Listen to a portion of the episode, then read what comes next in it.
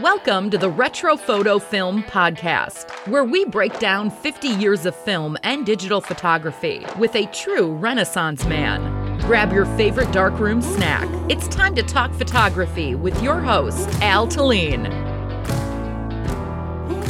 Hi, this is Al. Welcome to my winter photograph podcast. I'm going to talk about a photograph that I took in 1973 with my Hasselblad after a snowstorm that uh, kind of snowed all night long and into the morning. And when we got up, it really was. It's when you've seen one of those winter wonderlands, it's awesome because the snow sticks to everything.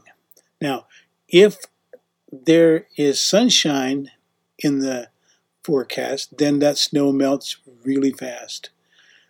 These were pretty cold days, and it was in January, and so there was no sun and no snow was melting very fast at all. I called up a friend, and his name was Dwayne, and I asked Dwayne, I said, Do you want to go down and photograph Liberty Park? It'd be really cool. I was snowed in, but uh, he got out. The main roads were open, but all the streets and the side streets were all pretty much closed. So I met him on a main street that was uh, about a block away from my house, and uh, we drove down to this huge big park in the middle of Salt Lake City called Liberty Park. No one was there. It was really bitter cold, so we had to park the car outside the park, basically hike in, and we were going into areas where Liberty Park, as you can see, is filled with lots and lots and lots of trees. Underneath that, it's just all lawn, so it's beautiful in the summertime and in the wintertime. Since there was no one out there, we had no tracks, nobody's footprints. And normally in a park, yes, you'd have footprints everywhere dog footprints, everybody's footprints because they want to go out and play in the snow and be there. But being it was so cold and it was early in the morning, it was probably about 8.30 in the morning, so even more cold. Why would you go out at 8.30 in the morning? Kind of, I wanted to make sure that we beat the traffic, which we, we realized nobody was dumb enough to go out there and photograph trees in the snow that early in the morning at Liberty Park, and nobody really cared. So we were the only ones in the park walking around and photographing. But as you can see from looking at the photograph, that it was lovely, it was beautiful, and we could not take pictures fast enough. Now, there is a trick to taking pictures on film. I know that when we have our digital cameras, we can look on the back and go, hmm, I need to take and stop this down an extra stop because it looks too light. But then we had only two things to think about. There's a trick about photographing in snow and in sand. And that trick is that whenever you photographed white like that, you always stop down one to two stops. And uh, then when you've got it, you would be able to see the details in the snow. And as you look at the picture, you'll see the shadows which can uh, casting shadows, but there's no sun. The shadows are the the depth, and it's kind of a grayish part of the snow. And even the white white is not white white. If you wanted white white, yes, you could put that in there, but snow is not pure white.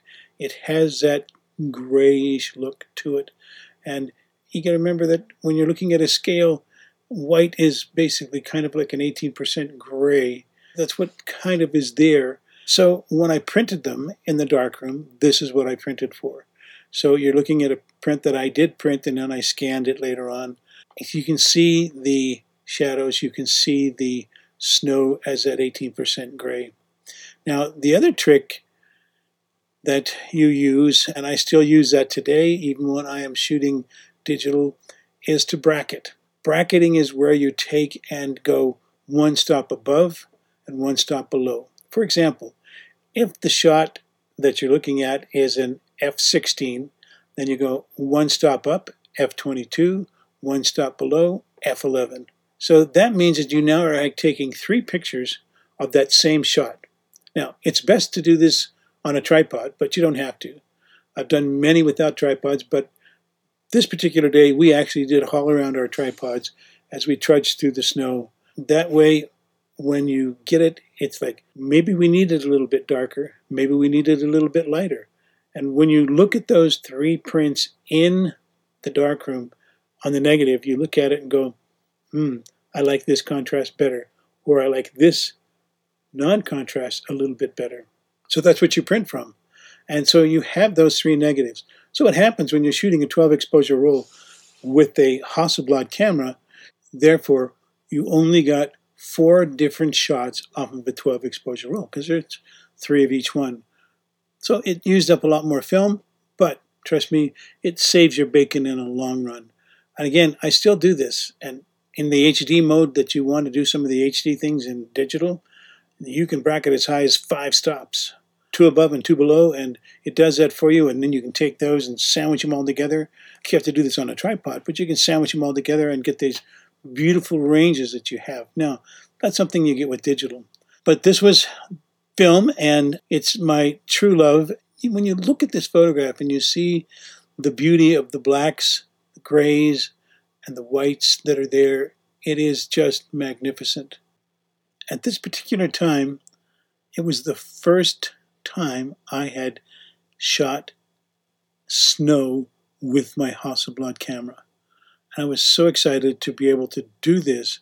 Uh, I had purchased the camera the fall before. Well, purchased, you know, it's like I buy, the camera then, as to tell you the truth, now you, those of you who know what Hasselblads cost, my Hasselblad cost me $600. I had put it on time payments because it was a lot to pay for a camera at that time. So I was making payments on my cameras. Crazy part was that I did not have a darkroom.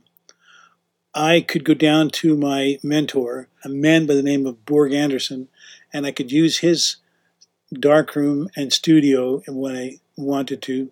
He was my instructor at the University of Utah. He was a very generous instructor, very generous man, and he let uh, some of the students come down and use his darkroom to process and print our photographs. Well, I wanted to do this at my own home.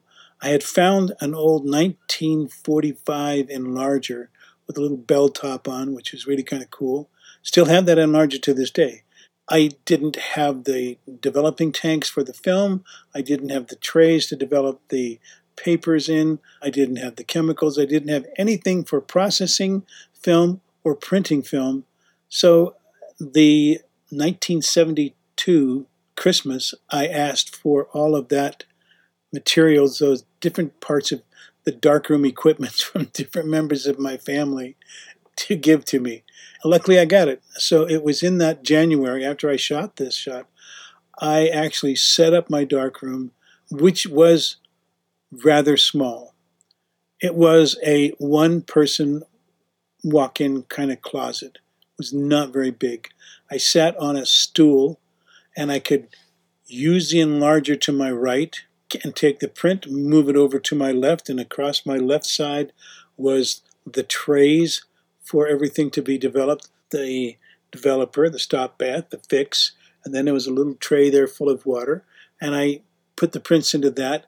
And then once I had a bunch of prints in that, then I would take them out, head into my bathroom, which was not too far away, and put the prints into a big vat in the tub and wash them in the tub. When I was developing film, I had to do the exact same thing. I would roll the film onto the reel, put it into the canister, take it, and then I would go out into the bathtub and I would sit in the bathtub and process my film.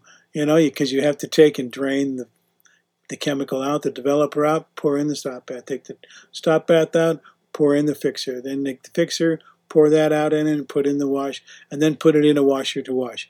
So I just said, you know, I can't do this in my little tiny room, too much water splashing around. So I would just sit in the bathtub. Crazy enough, it's like when you're sitting in a bathtub and you get this water splashing all over. So there I was, middle of wintertime, putting on a bathing suit, sitting in the bathtub, and processing film and washing prints. It was it was hilarious, but it worked really well. Back to photographing winter shots. The most important part about shooting a winter scene is that you are there first before everybody has got their footprints, dog prints, and everything else in the photograph.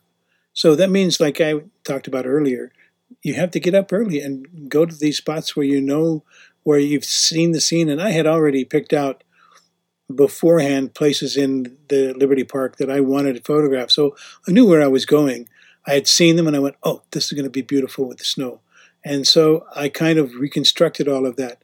And that's kind of a, a, a good thing to do is to research out where you want to photograph. And then when the good weather, bad weather, rain, snow, whatever it is that you're going to photograph comes, then you can go to that particular spot and photograph it. Make sure that you have your tripod with you because you never know when you're going to have to slow that shutter down and get the shot that you need with a large f-stop like a 22, 32, 16, and have it so that you can use a very slow shutter speed to capture everything. So you never know. So always have your tripod with you. But scout out your locations and you'll find out that you will get better pictures from your scenic spots before you do that. You remember Ansel Adams, the great American photographer, he actually did that a lot. He would go and for hours, days, and sometimes weeks, he would go to the spots that he wanted to photograph. He would scout them out, see when the best time of the light of the day was, and not particularly just snow, but he would look and see what he wanted and when he wanted to see the shadows fall, the light come in. After scouting all of that, then he even actually placed, I remember reading once where he placed rocks in the place of where his tripod would sit so that he knew that he would get that kind of exact same shots. And so they weren't like little teeny rocks. And they were in wilderness, so not a lot of people were coming around going, oh, these are cool rocks. They're in a diamond shape. Let's take them away. No, they were big rocks that he put down so that he would remember. So it's kind of like pre visualizing what you want to photograph. And pre-visualization is very, very important in photography. If you can pre-visualize a shot that you have before you get it, you know what you're going to get before you shoot it.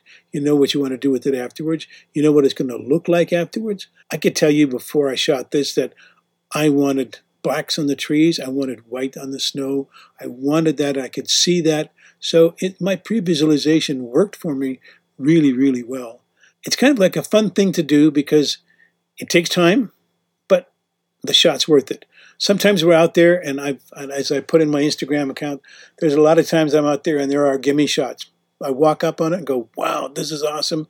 And you take it, click, click, click, because it's not going to be there the next time you come back. So going out and, and scouting out doesn't work for everything, but it does work for scenics where nothing much is going to change because when you come back, that scene is still there photographing with people, they're not going to be there. Photographing with animals, they're not going to be there.